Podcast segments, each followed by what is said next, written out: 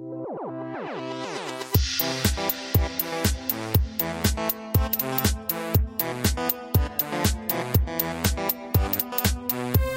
everyone and welcome to another episode of Double Jump Radio, the official podcast of doublejump.co. I'm your host Abia and this week I'm joined by Kai. How you doing, buddy? Hello, hello. I am I am fantastic. I've been That's good. living the dream. Uh, you're, you're like me. You haven't uh, gotten one of the new consoles, have you? I have not, tragically. uh, I'd like I'd like to pretend it was it was because I you know couldn't get one. I just don't have the cash. True, true. Pretend I was in line and they ran out. Yep. Let's let's say that Yeah. the line at the kidney donation center was uh, overwhelmed. Yeah. It's a challenge. Yeah, it was just yeah. You know, prices have dropped. Feels like only yesterday I donated my first to get a PS4. Hey, that's that's what needs to be done. That's what needs to be done, right? We're true gamers. We're true fans. Putting it all on the line. who needs who needs toxic substances removed from the body when you've got uh, Crash Bandicoot in 4K? That's that's what voice chat's for. That's how I get rid of any toxic substances. Uh, well, I don't know how to follow that up, but uh, maybe I'll just uh, apologize for uh, the lack of the episode for last week. Uh, frankly speaking, when it came time to recording, I was, let's just say that I was bloody exhausted working, you know, extra hours and extra days in a row. It really takes a toll on the body. So, you know, for the sake of our health, I think I made the call to postpone it by a week. But hey, we've got a fresh new episode, and Kai was gracious enough to reschedule with me, so that that, that worked out in the end.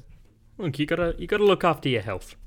Exactly, exactly. At the end Uh, of the most most likely there are many emotions and questions in your head so first and foremost accept our humble apologies this is the time period we undercalculated in the words of cyberpunk 2077 oh my, god, my idols in delays oh god, yep.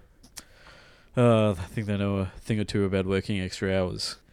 Uh, Anyway. Let's not go there. Let's, so what, uh, have, what leave have you been playing time. recently Uh, well, clearly nothing that came out on the new consoles, but I did get my hands on Destiny 2 Beyond Light, the new expansion for Bungie's Destiny 2.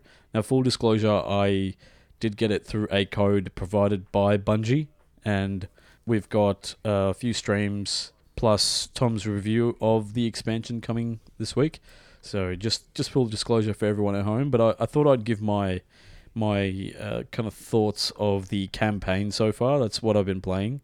The the overall season of the hunt, so that the new content season doesn't go live until uh, until you guys hear this on Wednesday. But for now, I can just talk about my time so far with the the campaign. So I've played just a, a couple of hours of the campaign so far, and just uh, just for context, uh, this expansion uh, was accompanied by a lot of big changes to Destiny 2. So uh, basically, what Bungie's done is quote unquote vaulted or you know retired some of the content from the first three years of Destiny 2. So the like destinations of Titan, Io, Mars, Mercury, uh, the Leviathan, all of them were put away, have been actually taken out of the game.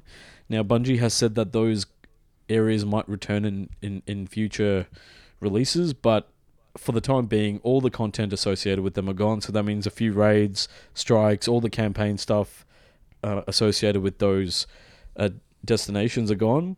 And the other thing Bungie introduced was something called sunsetting, where different types of weapons and armor will no longer be able to be kind of leveled up to the maximum, you know, theoretical level in the game. So anything that's like from older content is actually given an artificially low, like maximum power level, so that it's kind of like Bungie doesn't want to take away all that stuff out of the game because it would cop even more backlash considering how much was removed from the game.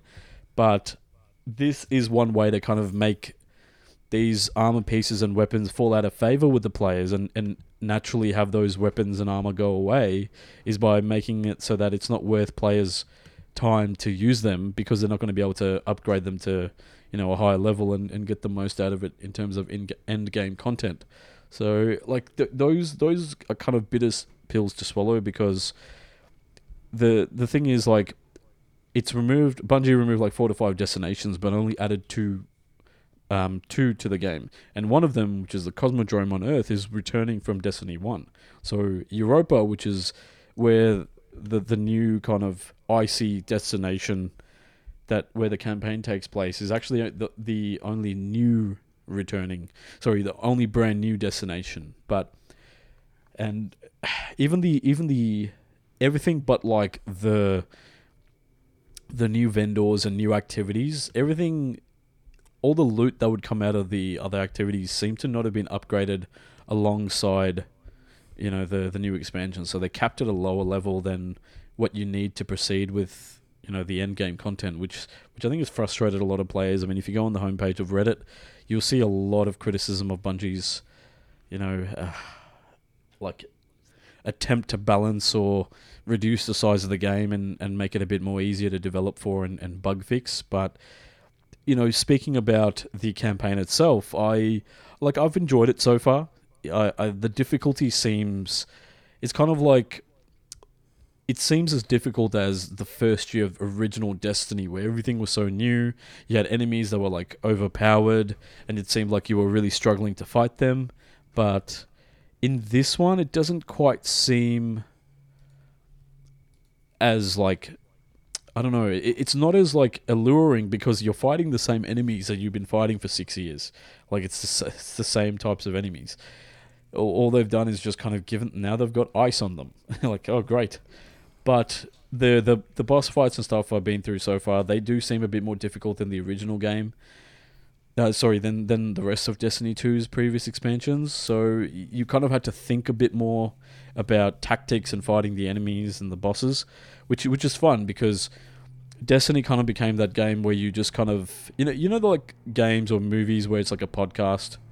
Like you, you listen to a podcast in the background while you're doing the activities. It's kind of it became kind of that game for a lot of people and and me included. And this seems to kind of bring back a lot of that uh, a lot of that fun and excitement and, and and a lot of it also seems to be do with the sound design so in Europa, there's dynamic weather, and alongside that is dynamic sound effects. You know, you go from just like a calm, snowy area to like, you know, a bit of fog and, and snowfall to like a heavy blizzard and, and howling wind and things like that coming through. And it kind of changes uh, based on, you know, your, your timing and stuff. And it sounds really awesome and kind of makes me wish that Bungie went back and did the same thing to all the other destinations in the game hopefully when those old destinations that are retired have come back, they come back with like feeling a bit more alive. And I don't know. Uh, it seems like in, in, in the Crucible, which is the PvP mode in, in Destiny 2, it feels like uh, pulse rifles and hand cannons, like aggressive hand cannons, which are the slower firing hand cannons, they got a bump up in firing rate. So I think they, they feel really good. They also look like they got a bump up in range. I mean, ever, yeah. Ever yeah. since Counter Strike, the hand cannon's been been the go-to. Yeah. Desert Eagle. Yeah, basically, imagine the Desert Eagle is its own class of weapon, and that that's what Destiny has done. And those cannons, hand cannons, appropriately, you know, named hand cannons, actually feel like they're a bit more aggressive in this in this new sandbox meta in in in the Crucible. So, you know what? Uh, it'll be interesting to see a lot new, a lot of new weapons and stuff played around with. And pulse rifles have really been fun for me, and they haven't been like kind of good for years now in Destiny 2. So that, that's a good change. But all in all, like I'm enjoying Beyond Light so far. Even if I had paid for it, I think I, I still would enjoy it. But I'm still waiting to see, you know, what Bungie has in store in the season of the hunt and the the the kind of forthcoming seasons of content to see if there's enough new activities and, and new stuff to kind of make it worthwhile to have lost so much of the game. Especially if you're a free to play player, you're you're going to have access to pretty much nothing now, which uh, which is disappointing. Yeah, it sounds like they've they've tried to make it sort of go back to what Destiny was originally trying to be. Yep. Uh, but I guess it's a bit too soon to tell whether they've managed Exactly. it or not. Hasn't been out for a week, so I mean, if you, if you go on Reddit, I mean, apparently ninety nine percent of players hate it, but I'm sure I'm sure there are a lot of people that like it too. That's that's Reddit. Confident we will have more on Destiny soon. Soon, yeah. Uh, hopefully, Tom's Yeah. review of Beyond Light goes up later this week. That should be exciting as well. And I'll be streaming it on uh, Thursday this week, so check uh, check that out if you want to see it in action.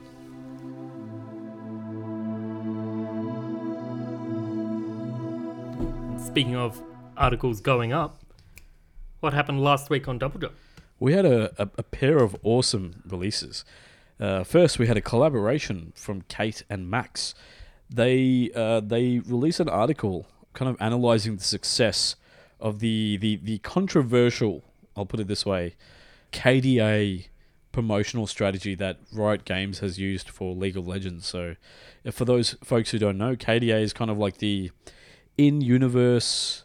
It was it's kind of like it was kind of like I don't know if it's an April Fool's joke or something, but it's like imagine a K-pop uh, girl group made up of you know characters from League of Legends, and that became a reality in the form of KDA. And there's been a lot of tie-in promotion uh, with within League of Legends, and you know a lot of like merch and things like that as well.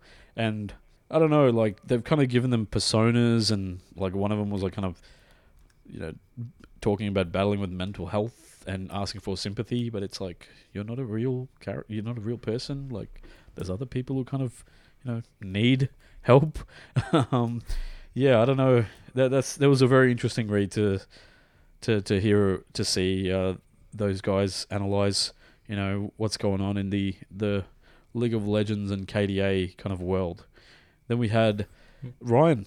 He's got like a, a solid like heart to be able to deal with the jump scares and, and horror in in Supermassive Games' uh, latest entry in its Dark Pictures anthology, which was which is called Little Hope. So he he found it fun and and a better release than Man of Medan, which is good. As as with all anthologies, season two's got to be better than season one. It has to be. It has to be. That's the only way to work. Yeah. Yeah. That, that was that was uh, what was on Double Jump this past week. Quiet week, but quality over quantity. Exactly. That's that's the that's the main thing, right? and both of them are healthy healthy length reads, so definitely give them a read after you listen to this podcast. That was what was on Double Jump last week. How about we talk about the gaming headlines from this past week? Kai, what was the the major story that was uh, on on the headlines this past week? Yeah, well, the big one is about Sony sort of possibly adding 1440p support to the PS5 uh, just after confirming that it won't natively support the output. It's Ah, that was so frustrating. tragic, as we know. It's odd to me that it supports 4K but not 2K. Yeah, it's kind of like it's it's got full HD and not 1440p, which is like the majority of PC gamers and, and people who, you know, probably in dorm rooms and stuff like that, right? And then you go straight to 4K, which is, you know, still at the higher end of like TV technology. It's it's coming down now, but you know, not not not everyone's got that, you know, ready to go. But yeah, like what what what did Sony say? Oh, Hideaki Nishino uh, and Masayasu Ito yep, uh, had a chat to AVBot, which is a Japanese thing which is translated by Kotaku, Mm-hmm. uh, saying that they want to prioritize TV support. Uh, and Ito said there's no technical problem with it, it's just depending on the market trends and how many requests Sony receives. So I guess that they're thinking that not enough people have 2K TVs. So it wasn't Uh, worth the while to yeah. kind of focus on it at launch. Yeah, sort of maybe add it later Which on. Which makes sense if you think about it. Like, Yeah. like I mean- PlayStation's like there's always been kind of this delineation between like you're a console gamer or a PC gamer, and like if you're a PC gamer, you if you did have a console or something, it would be in the other room, you know, attached to the TV. I think maybe things are changing now that people are kind of like now that there are a lot of like good monitors that are really fast and responsive and don't cost an arm and a leg and cost much less than buying like a like a big screen TV or something. Like it's it's it's it's puzzling, but I can kind of see where Sony was coming from here for to not include. Yeah, it. I I get it. yeah, If I was developing a console, you know, it wouldn't be on my priority list. yeah. The thing, Really? yeah, and the thing is that it's not that the PlayStation Five will not work with those types of monitors. You know, 1440p monitors, which is by far kind of the most popular resolution uh, uh, on like high end, you know, kind of gaming screens. The thing is that what happens is that your monitor, if you've got a like a standard monitor, it'll just take a 10 like a 1080p signal and then upscale it to 1440p. Or if you've got like some newer monitors, it'll take the 4K signal and downscale it to 1440p. But either way, because you're not playing at the native resolution of the monitor, you're gonna in, you're gonna have some potential latency because there's a there's a delay between when the monitor gets the signal and then the processing that it has to do to adjust the picture to fit you know the screen. So there's I think that's kind of the, the, the main thing, you know, if you're It's just adding adding that one more step. Yeah, exactly. Mm-hmm. And, and the thing is like if you're not playing on a 1440p monitor that, that does like the 4K downscaling, it means that you've got like a 2K signal going up to two and a half K or whatever, and you're gonna you might see some blurriness and stuff as well. Not to mention some of that input lag that everyone's trying to you know avoid when playing you know games like Call of Duty and FIFA and things like that. So it's a bummer. Yeah. It is it is a bummer, but look, as Nishino said, I think they're really prioritizing just TV support. Which makes sense. Uh, If you think about yeah. it, it makes sense. I mean, neither of them provided a timeline for implementing the 2K support. Mm. Uh, maybe by the holidays, we don't know. Yeah, because I'm sure a lot of people are going to have some time off playing some Call of Duty and Halo and stuff. So, Yeah. And as as they said, it depends on how many requests Sony receives. and I feel bummed out because it's possible no one cares. and I feel bummed out because Ed got himself a fancy new nice monitor, 1440p high refresh rate, and his Xbox Series S and his Xbox Series S runs it perfectly and is actually designed for 1440p, but he's he got a PS5 but he can't run it at the resolution he wants to. I feel bad. Uh, Uh, I'm sorry, Ed. uh, you know, Hang tight. Hang tight, I'm sure buddy, it'll hang come tight. at one point.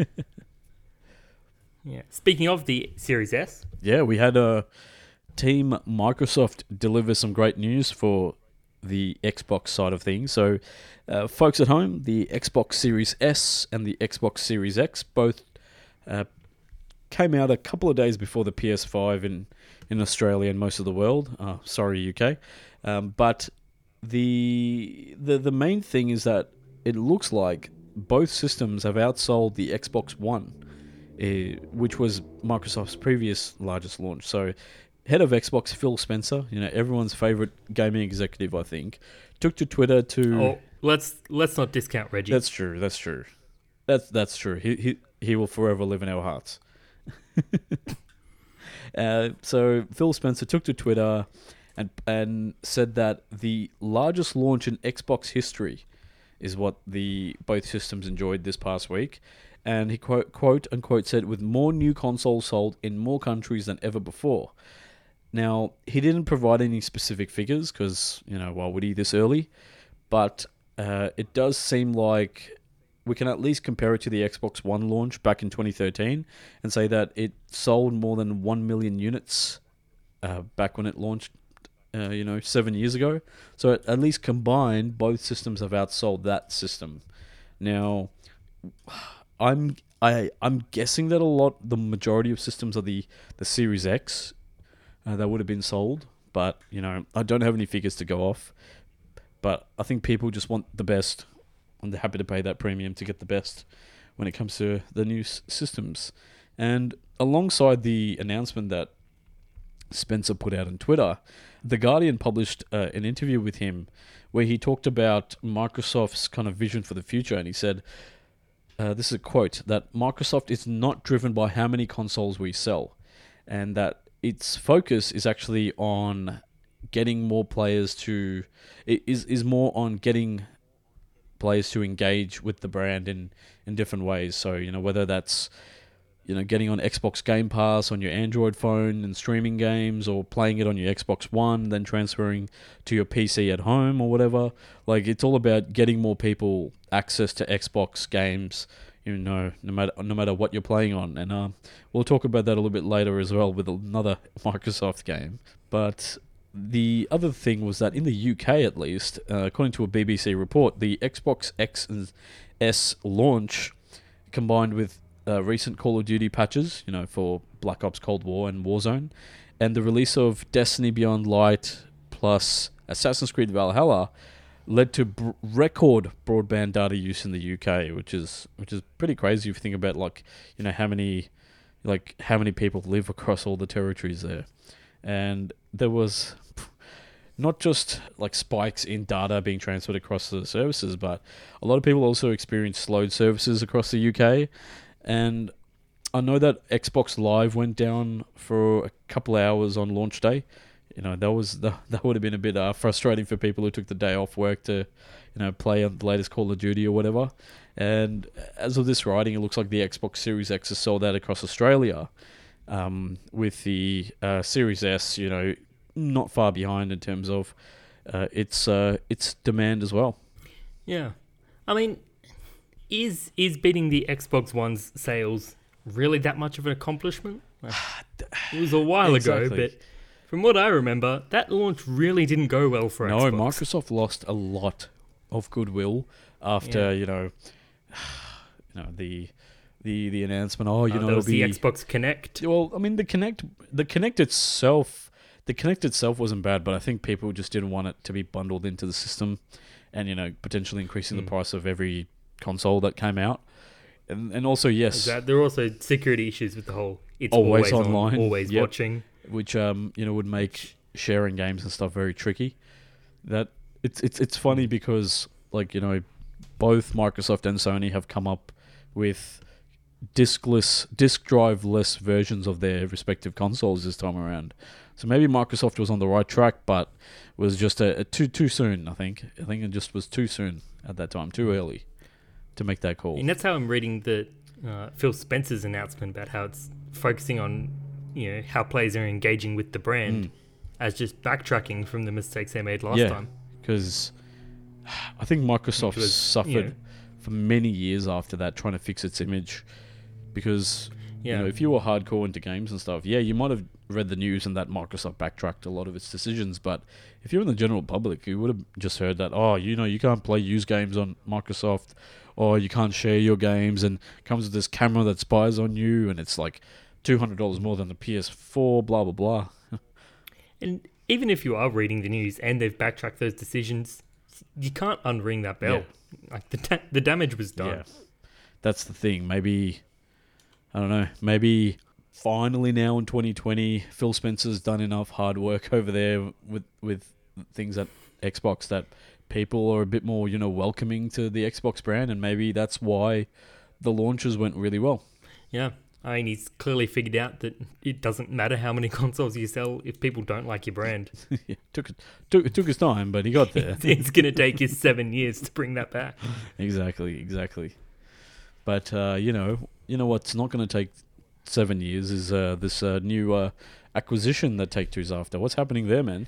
Yeah, well, uh, just recently, Take Two confirmed uh, reports that it was planning to acquire Dirt and F1 developer Codemasters, Mm-hmm. uh, and this week it is confirmed that that's going ahead uh, with a almost billion dollar deal. Yes. I think it was US nine hundred ninety four million dollars.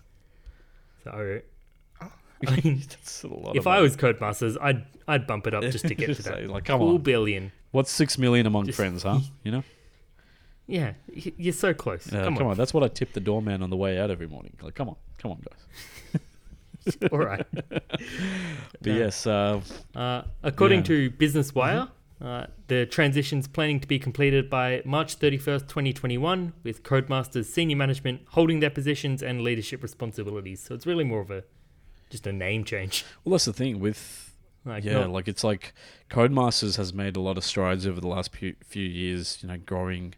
You know, I think I think a lot of that's been fueled by the success of the Formula One games that it's licensed from the FIA. Plus, you know, fans have been happy with Dirt the dirt games, especially Dirt Rally, we're really catering to the hardcore rally fans. And you know what? Codemasters got big enough to even acquire studios like Slightly Mad Studios, which is you know I've been working on the Project Cars simulation series. So you know what? Codemasters has done a, like a lot of hard work, and it, it's crazy to think like Codemasters. I'm pretty sure. I'm pretty sure. Uh, you know the. You know the like the game Genie. Yeah. I'm pretty sure uh, Codemasters invented that. Like, was the ones who created that back in the day. Like, if you thought about cheats on consoles early on, that's where Codemasters started off in the in the hacking and modding scene, and then now is like a billion dollar company. you know, Yes. Oh, that's crazy, right? I I knew I had I had heard Codemasters somewhere recently. Yeah. It's because I was looking up uh, the Game Genie as well as this. Oh, oh man, that's that's crazy. Yeah. yeah, so you, thank you for a lot of people might have remembered uh, Codemasters, uh, you know, from back in the like the Sega, Sega Genesis, uh, sorry, Sega Master System, Master System, and Mega Drive days and Super Nintendo days, and now now look at them. so good on them, Yeah. good on them, and I, I'm glad that Take well, it Two. sounds like with no no management changes, it really looks like Take Two is just gonna purchase them and then just leave them leave them yeah, do it. I, th- I think it's sort of like what it does with Rockstar. Just kind of lets the studios do their thing and be like, you know what, we're gonna be, we're gonna back you up. We're gonna give you the financial backing, but we trust you guys to do the work and to know what's the right thing to do. So, you know what, good on, good on Codies for proving themselves worth that value because that's that's a lot of money and hopefully Take Two sticks to its word and keeps the same people around. So, you know, we, we continue to mm. see some great games coming out of there. But I don't know. I mean, Take Take Two's got it made. Put some money up front 100%. and then just sit back, rake it yep, in. yep. Get all that Formula One money.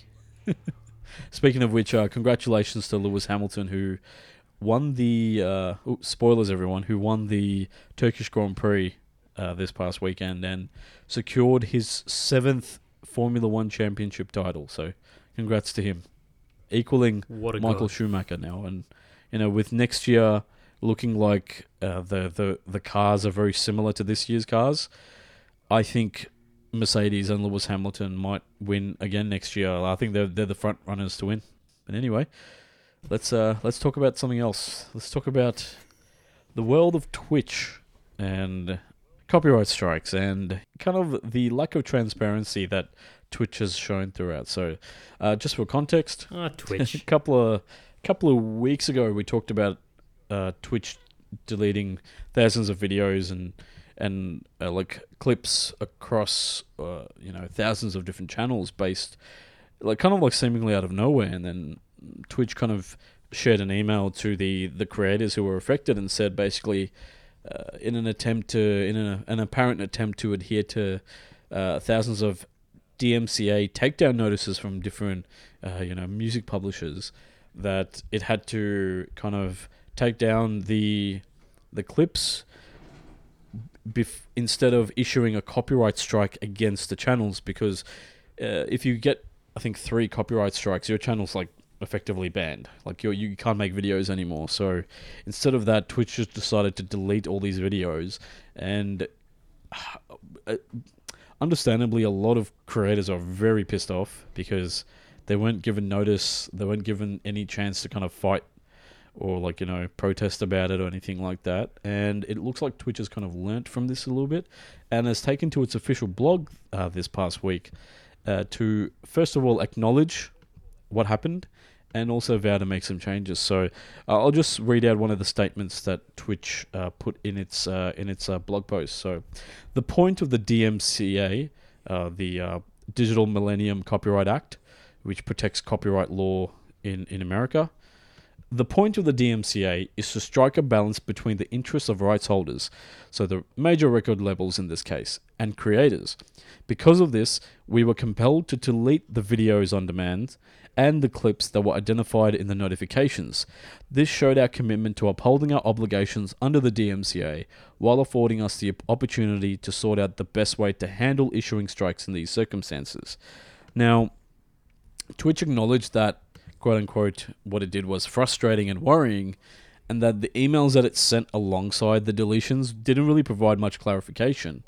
Now, having acknowledged that and kind of a- apologizing for that, Twitch has showed off some plans to bring some new tools to help creators, quote unquote, manage the video archives. So, number one, these tools will help them like kind of curate their archives and choose what to keep and what not to keep. And number two, th- decide which audio that they will actually keep within these like kind of recorded content, so highlights and and clips and, and, and archives as well. And there's uh, and this is also including the new soundtrack by Twitch initiative that Twitch has done in partnership with a few record labels, and also um, it wants to add the ability to actually uh, review any allegedly infringing content uh, before you know Twitch takes a drastic step and deletes them. So that's that's the thing. Um, it it it also kind of like avoided. Uh, I don't know. It wasn't as like. It wasn't as like oh sorry we fucked up, tone that you know you might have ex- expected, given how many people were affected by it. But you kind of, you kind of understand when you think about Twitch being owned by Amazon, and and having to deal with, you know, a lot like a lot of like different third parties in terms of music and and clips and things like that. You know, it's, you know, it, it has vowed to give more transparency going forward, but. I don't know. What do you, what do you think? Like, do you think Twitch has done enough I, to help? I I am noting that nowhere in that in that thing have they mentioned an appeals system or an appeals Yeah. process, which to me would be step one. Yeah, because like there is, like there is some sort of process there, but it's not pointed out. Yeah. Like it's not highlighted here. You know what I mean? It's not clear, and it's I'm not hundred percent sure whether you can do it after content's been deleted. Well, yeah. So it's it's saying that when you receive a notification, um, you you'll get the opportunity to review your allegedly infringing content, and it's going to provide some more details about you know who who made the claim, what was the claim, and how you can contact them. But it's like they're saying they're gonna they'll help. They they acknowledge to me, that. that reads very much as we're going to give you the ability to choose to delete it yourself before we do, yeah. which is not a choice. Yeah, like it's like either way. Like it says here, like Twitch has said, you know, quote unquote, we also need to help you more easily file counter notifications if you believe you have the rights to use the content. All right, so like, yes, but how now? Like you know, like it, you've mentioned some tools there, but I don't know how far along these plans are. Like if it's still very vague like this, we may not see tools for many months now. You know, and how many people will be affected by that time? Hmm. To me, the statement. I mean, maybe I'm just very cynical, but it rings very hollow to me. Yeah, like it, it's very easy to say Like, sorry after thousands of people have lost, you know, potential streams of income without any way to kind of, you know, fight back or to appeal. you know what I mean? yeah, and the whole we're we're going to support you if you have the rights. I am skeptical that Twitch is gonna gonna get up in court and stick up for their Yeah, like what what does support mean? And you know, is it just mean here's a fact? yeah, or are you FAQ. gonna publish a here's what not to do? Yeah, Well, I mean, that's what it did. It's what it did in its apology. It just said, "Oh, here's how you can stay educated for it." All right, Hmm. but that Very much. Oh, Yeah. oh, gee, we're sorry for dealing with it, but maybe you shouldn't have copied. yeah, like that's like you know, um, I don't know. That's just it. it it is kind of like it's like saying, "Oh, you know, you could have done better." Like we're saying sorry, but really, we're just saying sorry, but you could have done something better too. You know what I mean? Like, why wasn't this Yeah. information made clear earlier? Like, why why weren't things put into place ages ago? Because Twitch has been growing so much over the past few years. Like, this this shouldn't have been a surprise to Twitch. Eventually, you're not you're no longer the underground kind of streaming service that you know all the big record companies and stuff don't really pay attention to because no one's watching your content. Like, it's millions of people are watching your website every day. You you you need to have a more robust system. I think this it might just be you know got too big too fast. Maybe, and maybe even with all that Amazon money, maybe Amazon's lawyers finally got around to looking at this, you know, this this purple logo in the in the corner of their taskbar when they're in meetings at Amazon, and then they're like, "Oh crap." maybe, maybe that's what happened. Who knows? Who knows for sure? But we we're hoping, you know, that Twitch provides more tools going forward, and you know, as as a team who does stream, you know, a few times a week, like this is something that we need to see very eagerly because we do get a lot of requests for, you know, for our our streamers to maybe sing along to a song or you know maybe we want to have music playing in the background and stuff but we can't because we're not 100% sure what's going to be safe and what's going to get flagged or not. Even if it's royalty free mm. music or whatever like it can still get flagged somewhere and it's it's scary when you might lose your channel when even when you when you had rights to use a piece of content but you never got the opportunity to appeal it like that's scary Yeah, it's a it's a risk, and I think content creators aren't in a position right now to be taking that risk. Yeah, risk. especially with so many people like, you know, out of work in terms of their like other jobs. Like you know, uh, I don't think you want to be, you know, you don't want to be relying entirely on something that can be taken away from you, just just as it can happen. You know, in in in a regular job. You know, it's it's scary. Yeah. But yeah, you know, you know what's not scary is is some good news from the world of Arkane Studios. Tell us what's happening Yeah, there, buddy. Let's move to a little bit of lighter content. Uh, so the now owned by Microsoft uh, developer Arkane Studios Lyon has announced that it's planning to release Deathloop on PC and PS5 in May next year. Woo! Uh, yeah.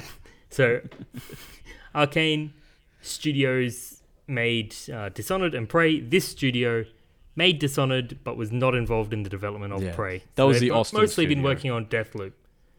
Yeah. Yeah. Uh, so, just I think 2012, Arkane was acquired by ZeniMax Media, so they were included in Microsoft's purchase of Yeah, Bethesda, which is very recent. which is interesting that it's now going to be a PS5 exclusive. So yeah, it, is. So basically, Microsoft said that it's gonna kind of, it's not gonna ruffle any feathers. It's gonna hold the companies accountable for the deals they're already signed. Yeah, we'll clarify. It's a timed exclusive. Yeah. So for the first year, Deathloop will only be available on PC and PS5, and then from May 2022, uh, it should come out on Xbox. Yes. So that that'll be interesting. I bet, uh, you know, I, I bet it'll be like a Game Pass thing on bang on May 21, 2022. Yeah, I mean a lot of lot of games like big AAA hits are coming out on Game Pass Yeah. very quickly. and and it would be like that's the thing because uh, I don't think you were on the episode where we talked about the Bethesda acquisition. You know, like w- what do you think of the idea of the next major Bethesda game, like whether it's Starfield or Elder Scrolls Six, being an Xbox and Windows exclusive game? Like, what do you think of what impact do you I- think that would have? I think we did have this conversation at some point. We probably did. Oh, Uh, time is meaningless. I think we talked about maybe we did have this conversation because I I remember us pitching we're talking about dragons vaping in watch in the world of Watchdogs or something. I, I do. I remember that. Uh, Ah, it haunts my I dreams. just I just I still find it hilarious that Microsoft is publishing a PS5 exclusive game. This- I mean, the world's gone crazy. Microsoft's got it got it made. Either people buy the Xbox and they make tons of cash from that, Mm. or they buy the PS5 and they can make money off exclusives that come yeah, out. that's that's funny. That's just hilarious. And and I, yeah. I feel like they're they're hedging their bets from the Xbox One, yeah, which tanked, and they're like, what if this console doesn't do well again? exactly. Let's put some money into PS5 exclusives. the original Xbox One and the Xbox One X are now discontinued. So the Xbox One S, which is kind of like the mid-step system, is still being like you know sold. You know, uh, Uh, other other kind of like pundits in the industry have talked about maybe Microsoft. You know how Microsoft has pushed its game streaming initiative, you know, Project X Cloud, over the past couple of years. Like, maybe if you want to play like the latest games in, in great quality, maybe you don't buy a new Xbox Series console. You you you you buy it like you know an Xbox Series, like sorry, an Xbox One S, like a couple hundred bucks or maybe even less than that, and then you basically just stream the latest games in 4K on that system. Like that's a, that's a very crazy idea. What do you think? I don't know if it's gonna catch on because the people likely to do that are also the ones who are just gonna get the newest console. Hmm. You It's know, hard to limit yeah. that limit that frame rate delay and latency. Well, oh, that's the thing. Like a, a, a feature like game streaming is so like it's so kind of like niche and high end at this stage that the only people who would know that thing exists are the same type of people who would put the money down for your best systems, right? It's like it's like VR. exactly. Like you know, you wouldn't make a VR game for your grandparents because they're not going to buy it. you know, yeah. that's I yeah. mean, maybe maybe it'll really catch on in you know somewhere where they've got slightly better internet than we do here oh, in Oh, Australia. God, yeah. But I I cannot imagine sort of how it would work. Me playing a game that's running, you know, in another country, streamed back to me. Yeah. I mean, we sometimes like our internet's so bad in It- this country that a lot of people, uh, you know, would rather connect to their phone on a hotspot rather than use the internet in their like bloody house. Yeah. And and and phone data now is is getting better, but it's not cheap. you know, compared to other countries, probably. It's Yeah, it's a challenge. and and yeah. Yeah, to bring it back Yeah. to bring it back to Deathloop, a game like that, sort of one v one. I can't imagine streaming that. I feel like you'd be at such a disadvantage. Yeah, disadvantage. because like the Dishonored games and even even Prey to some extent were very like precise action games, right? Like there's a lot of movement, and like this this teleporting and rolling and, and like parkour and stuff. Like those things, like fast motion wreaks havoc on video compression. so. I, I'm just picturing like a game like Deathloop with so much going on on the screen, just looking like a blurry mess if you were trying to stream it. yeah, it would just take just that little bit of lag or you know latency issues, and it would be unplayable. Yeah. And frustrating. Yeah. Oh, that's that's the thing. You know what? Maybe it's a good thing that that game is PC and PS5 for now and not on some sort of cloud streaming service at the moment. We we, need, we still got a ways to go. Yeah.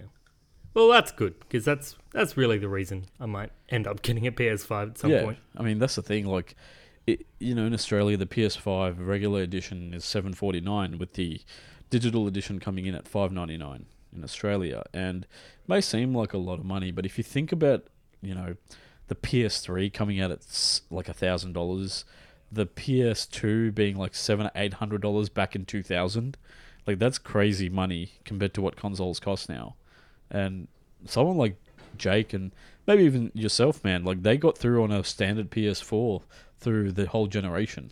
You know, that's that's seven years of service for something that costs seven hundred and fifty bucks. That's like hundred and ten dollars a year. You know what I mean? Less than that. Like you can spend hundred and something dollars at the movies if you went to like you know Village Cinemas Gold Class and got popcorn and all this fancy stuff. Like it's crazy. Yeah, I mean that's you're paying for entertainment, and entertainment's always been expensive. Yeah.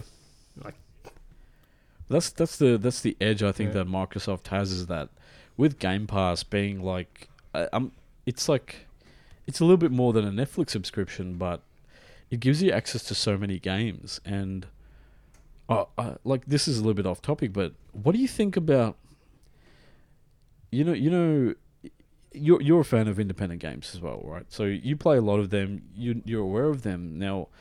With Game Pass, it's like Netflix. You know, you you just try try an episode. If you don't like it, you drop it. Do you think that'll change game design in a way that'll put a lot of pressure on developers to try and grab even more attention? You know, on the first I mean, level I- or first two levels. I don't, I don't know if it'll change because a lot of sort of that that indie scene is about just getting noticed Yeah, uh, and and really really good marketing because it's a huge market. yeah, Do you think Um, it's like the same battle that independent developers have with the you know the two hour Steam return policy? I mean, maybe Mm. I don't. I don't know how how Game Pass funding works. Whether Microsoft just buys the the games for a set cost and then includes them, Yeah. or if you know Like a, if yeah. they monitor. Oh, this many people played this game, so here's your cut. yeah, that's the thing. I wish there was more transparency But- around that. Yeah, if it's if it's the former, I can see this being really really good for indie games, Mm. Provided Microsoft you know takes the risk Yeah, yeah, and puts forth the money to support them, which It has you know, done They've got a fairly good track yeah, record exactly. of, like, especially compared to Sony, which has very little indie support. Yeah, which is crazy. Like, Like, you sort of got to be got to be proven successful before. exactly. Whereas, like you know the like the two eras of the PS4 are kind of like well three eras in a way. There's like the Jack Tretton, you know, kind of the launch of the PS3, sorry PS4. Then we had like Shawn Layden kind of in between, and then you had Jim Ryan towards the end, right? And during Jack Tretton's time, like there was a huge push for independent developers. Like remember like E E3 2013 when uh, Sony announced the price, yeah, and so uh, and unveiled the PS4. Remember how like there was like the five or six game developers on stage, like being held up like rock stars. That was Yeah. huge, and like now it's like, like indie games don't even get a show reel at a PS5 conference. You know what I mean? Yeah, I think sort of Microsoft has has won the indie scene over at this yeah, point. like that ID at Xbox program has, I think, the fact that there's a name to it and there's someone like Chris Charla and, and stuff who kind of champion it and continue to you know reach out to developers. I think that's that's the main thing. Yeah, and that's that's what we need more of. Like just just hosting indie games on your platform is great, Mm. but what Microsoft's done that you know gives them the edge is put a face to it and like That's true. That's very true. recognizable, which which is very tricky with indie games because they're all developed by different people and different Yeah. companies. And I guess it, it I th- Uh, yeah. Just making it recognizable as we are supporting indie games like this, this, and we're all going to go through one person. and maybe it's kind of like a double-edged sword in that yes, it can go kind of negative in terms of attention span, but you, I think also the barrier to entry is lower because you don't have to buy a game to play it. You have the subscription. You see this new game, it looks cool. You download it and you try it, and you might get hooked, and you might really like it. So I guess it goes both ways. Yeah. Yeah, absolutely. I think more people are going to play indie games through Game Pass just because you're not put you're not taking that initial risk. Yeah. Exactly. Because it is because it is you know scary going on Steam finding an indie game that looks alright and seeing that it's twenty five bucks and you're like, but what if it's shit? Yeah. Like it's What if it's bad and then I'm out twenty five bucks for something I don't like? Yeah, and I guess we don't know whether, like, with with especially like independent games and stuff, like whether or not that kind of if if maybe that twenty five bucks, if they you know they might make more money off Game Pass just because a lot more people will download it and try it, and you can't really refund it, like like Yeah, you've done your job, you've got them to use Game Pass. takes away the risk. Yeah. what I like to call the rust effect, where you put your money towards something that looks good, and then the developer goes insane. Yep. Yeah. yeah. Oh my god. and you've got this this broken mess of a game that's never going to get updated, and the guy vocally says he hates everyone who plays it. Ugh. You're like, wow, that was a lot of money for something that sucks. That's sad. And I haven't like heard of I haven't heard the name Rust mentioned in so long, dude. So thanks for that. I will never forget Rust. And wh- and what it did to you. Set back the indie scene a decade.